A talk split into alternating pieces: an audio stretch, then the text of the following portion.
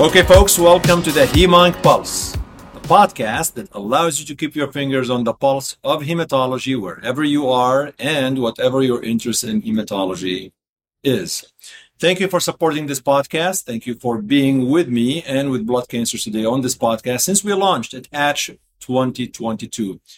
But today is an unprecedented uh, thing we're doing with the Hemonc Pulse. We're actually taping the Hemonc Pulse podcast here live in muggy and warm Houston, where I'm sweating.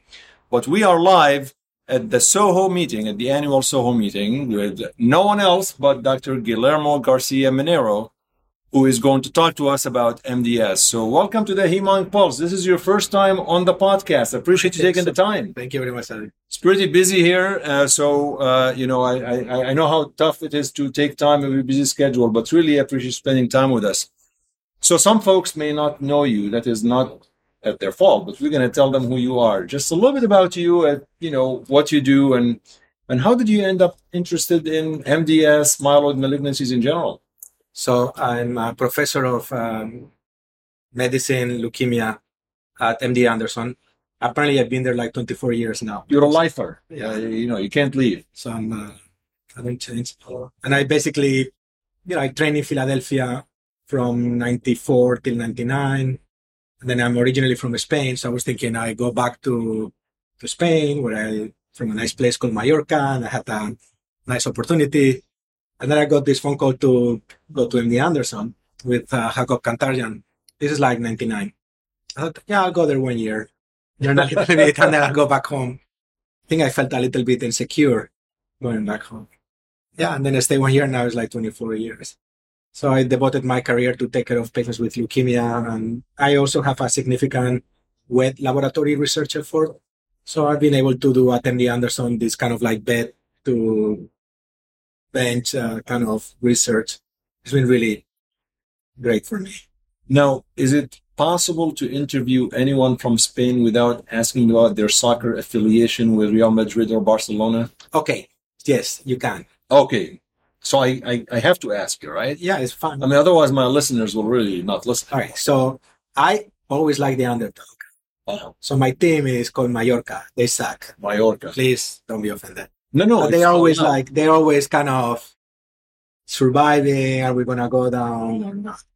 I like Atletico de Madrid actually. Hey, but now that Messi left Barcelona, Mallorca could actually have, you know, there's an opportunity there. I don't think they can make it happen for some reason. so this is really interesting. There's a lot of things happening. The, I want to start by asking you. Um, I don't know how we can simplify the classification of MDS.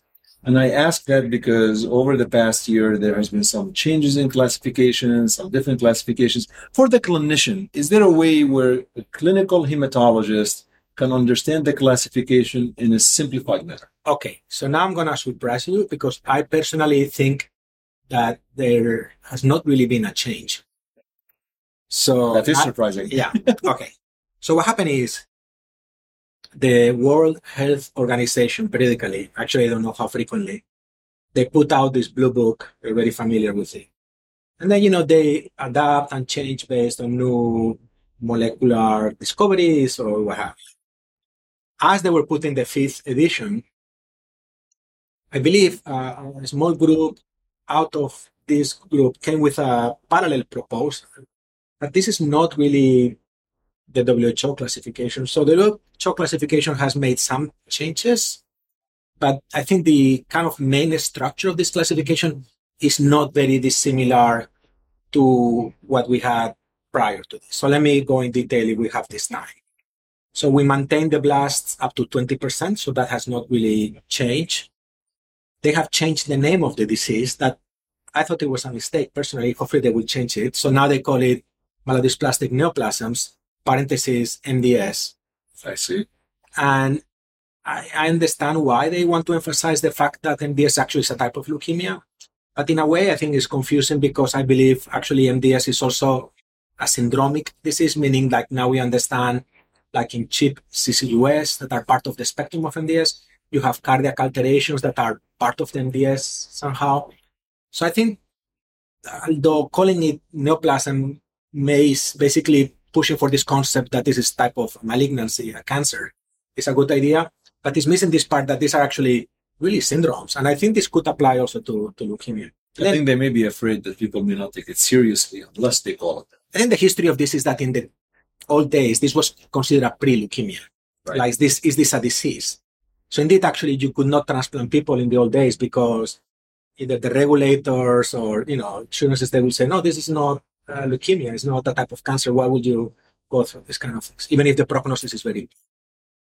But the bottom line is this new WHO classification has more emphasis on molecular alterations, whether you have received prior therapy or not. But I think the WHO itself has not really changed from the prior uh, version in terms of uh, degree of dysplasia that you need to call it. I think the confusion comes a little bit from this ICC classification or proposal of classification where they're now uh, creating a new entity where you have 10 to 20% blast. Now they call it MDS AML with the idea that you could facilitate clinical trials. But I personally think this is a mistake because as an oncologist, you know, you could have the same mutation, let's say P53 or RAS in the esophagus or in the colon.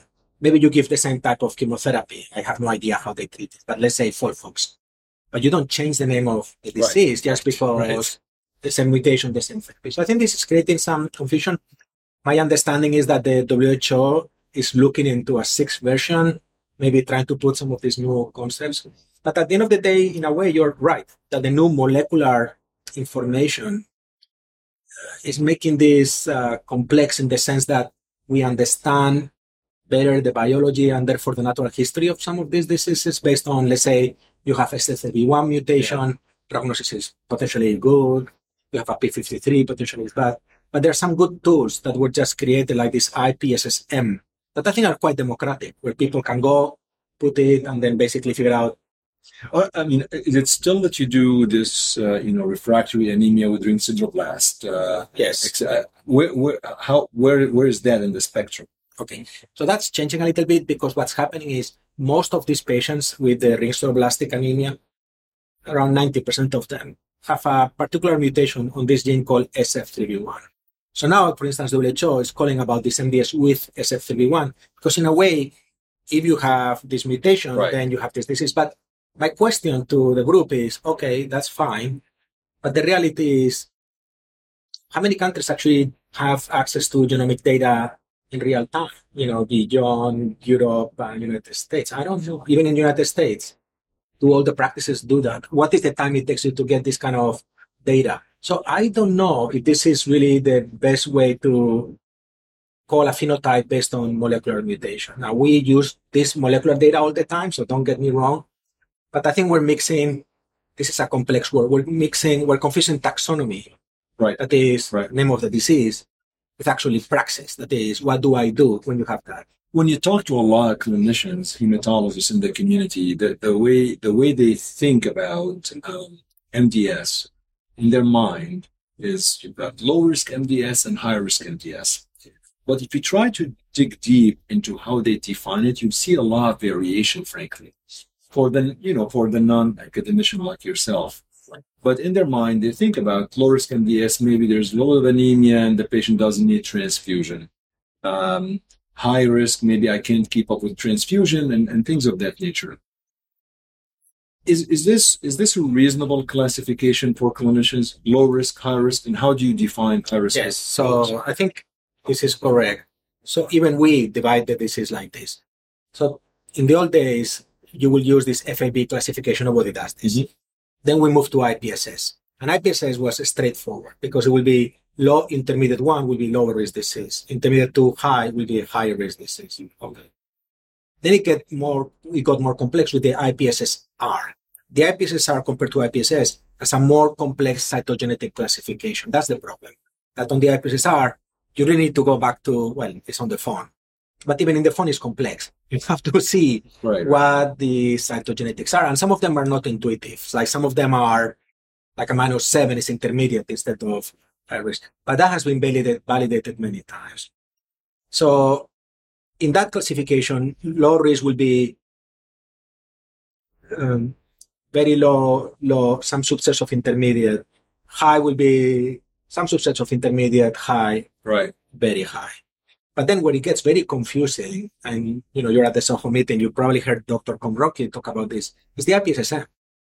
Because we all thought IPSSM was going to be great because now you incorporate a lot of molecular data. This is phenomenal classification.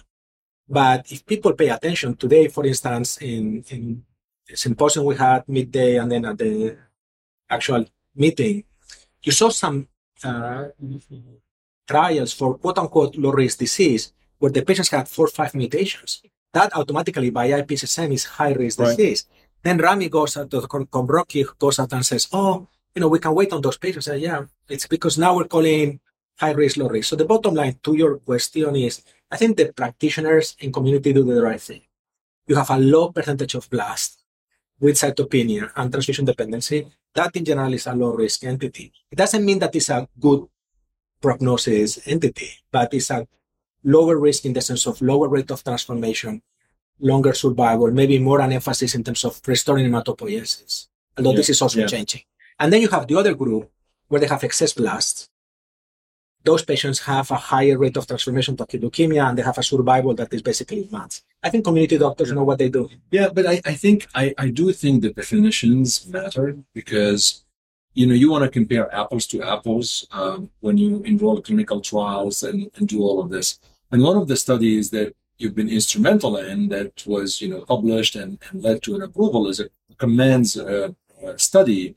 Um, I'd like to talk a little bit about the trial just to understand a little bit who were the patients that were enrolled in it and the rationale behind it as well as the outcomes of the trial but it illustrates the importance of agreeing on the definition. Perfect. This is actually a fantastic question. So the COMMANDS trial is a study looking at a drug called luspatercept. Audience should be familiarized with it because it's already approved in the United States. Uh, second line therapy for this group of patients you are mentioning with the ring sideroblastic anemia. But that first indication was for patients that had failed an ES, well, patients don't fail therapy, but whatever. The therapy fails patients. Exactly. So that they had been exposed to an ESA or were not candidates to an ESA.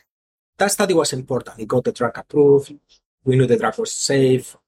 We also saw a phenomenon that by being uh, patients that were less transfusion dependent, we call this transfusion burden. So those that had fewer transfusions, they did better with luspatercept than those that had a lot of transfusions. So all this basically safety, the activity in second line, the transfusion burden made us believe that we should go frontline in a study and compare head to head luspatercept versus a traditional growth factor like an ESA, like epoetin alpha.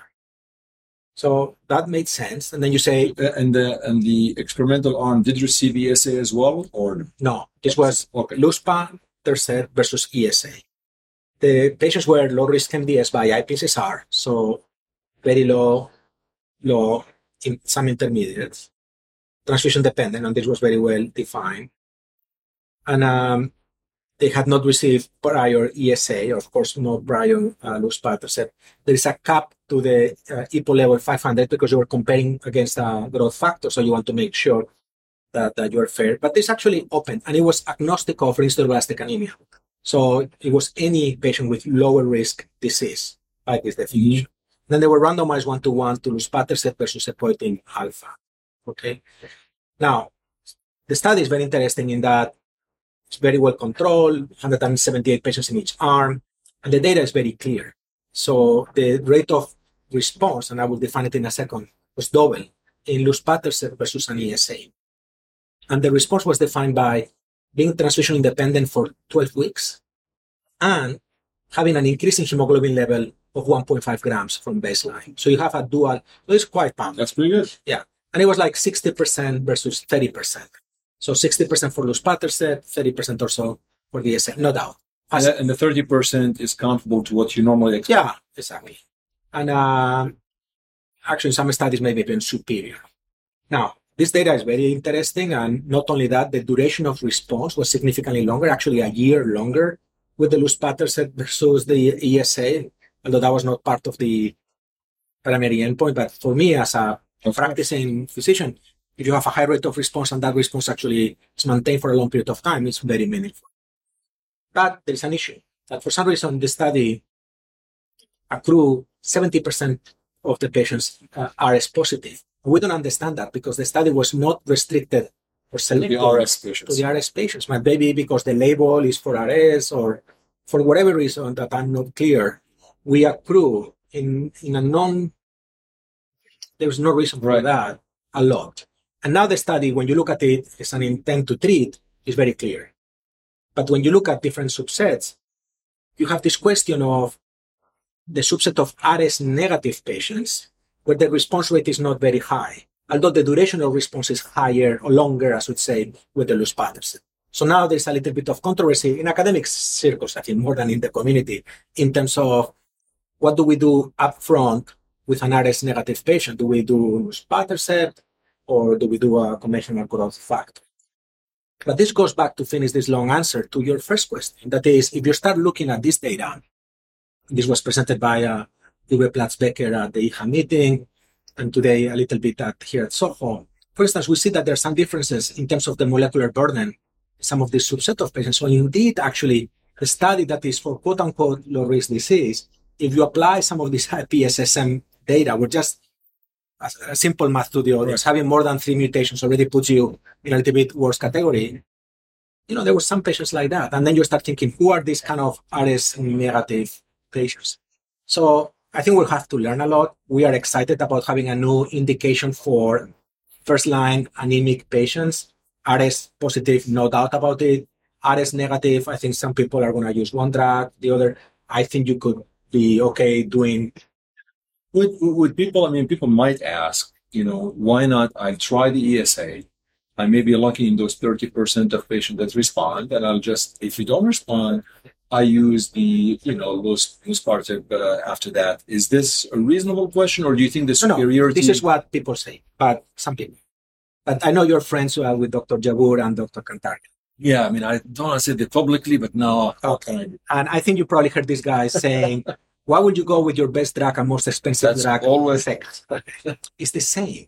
So if you look at the medalist trial, Yeah. yeah, we got an indication, but the response rate is not very high. And actually, it's not that it's not very high, it was better than placebo, but it's not that long lasting.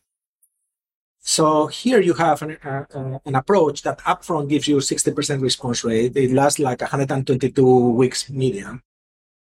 Why why would you do that? why would you like now go for something that gives you 30 with like 50 and then go second line with this drug that gives you 30 plus? It's inferior actually. So i don't know this is the right approach. If i'm going to use a brand new drug there's some economy issues saying okay some of these esas are generic and now you come with an expensive drug. But i think if you do the pharmacoeconomics here and i actually asked the sponsor of this drug to actually do this and if you look at the impact on reduction of transfusion time in office this drug is given every three weeks etc it will be very interesting to see what is favored. And i personally as a patient will try to get a safe drug that is more effective up front more than back to back. No, no, it's, it's a good point because once you factor a transfusion, possibly hospitalization, the cost will actually increase. For folks who have not used the drug yet, what type of side effects should they expect and the frequency of treatment? And just kind of like So- boilerplate. this drug actually i think it would be an ideal drug for community. I don't think this is very complex drug. It's a injection every three weeks. Something that we need to emphasize is the dosing so i'm glad that you brought it up. Because the fda i think capped the dose at 1.75 milligrams per kilo. So there's an algorithm where you go 1 milligram then 1.33 1.75 and sometimes I see in my practice patients that are using it in the community and the physician is either not familiar or forgot that you can actually increase the dose. So that's important.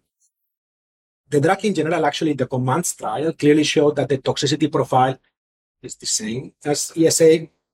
The rate of transformation, you know, serious toxicities are the same. The reality is in the medalist trial, in the prior study, Mhm. we saw some patients that developed, and this was kind of random, uh, asthenia, like they were very fatigued. And sometimes this happened in my experience in patients that actually were responding to therapy. Interestingly, we are not seeing that much of that phenomenon in commands, but to the audience, eventually you may see a patient that actually paradoxically may be responding to therapy that all of a sudden is very tired. And the question is, why is that happening? It's not Could you reduce the dose or is it dose we're looking into ways to mitigate this. It's not very frequent. It's actually And infrequent. it's not dose dependent. You can see it. Exactly. But the question is, why is this happening in the context of someone responding? It's just sad, right? You have someone with a great response, and now all of a sudden, very sporadic, very rare. But that's what you have to look. So the home messages is don't forget about the dose escalation, like the titration up uh, schema. That occasionally may see a patient that develops a little bit of asthenia. What you're mentioning makes sense. You could give a little bit of a break, decrease Right. the dose a little bit. Yeah, and, and I think and I think one of the things hopefully you guys will look at in the next year is real world data and the and I'm a big believer in real world evidence, real world data, despite the criticism sometimes I get for that belief. But I think how the drug is going to be used in community broadly and and how folks are going to the type of side effects they see is going to help define the next phase. Anything else